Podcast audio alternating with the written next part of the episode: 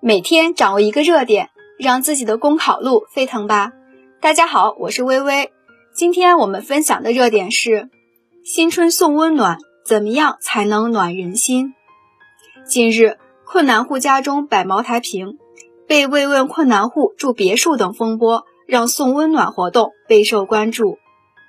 网友关注的原因。不仅是基于生活常识的合理质疑，也表达了更深层次的社会反思和公共关切。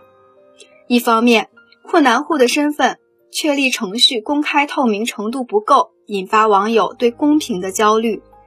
担心浮于表面的送温暖活动造成资源错配或浪费，让困难群众的需求难以被真正发现和解决。另一方面，一些地方、一些部门存在态度功利化、表现套路化的乱象，把送温暖活动视为替自己刷存在感的面子工程。新春送温暖，要想真正暖人心，就要秉持真诚的态度，警惕虚浮的形式化作风，务实的急民之所急，解民之所忧。一方面，要科学精细的策划和统筹考量。把有限的资源充分利用在更需要的人身上，按困难的轻重缓急合理排序，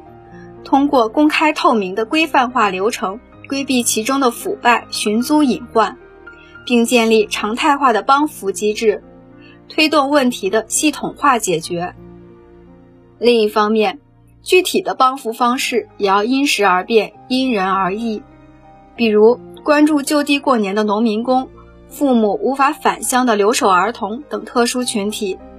再比如让失业人员方便快捷申领待遇等，都值得重视。总之，新春送温暖活动应具设身处地的思考的同理心，避免套路化、程式化的大家传播，让群众有实实在在的获得感，才能温暖人心。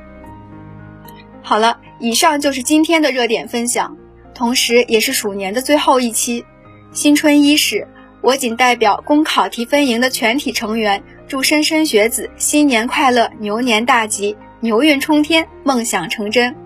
感谢您的收听，我们大年初七再见。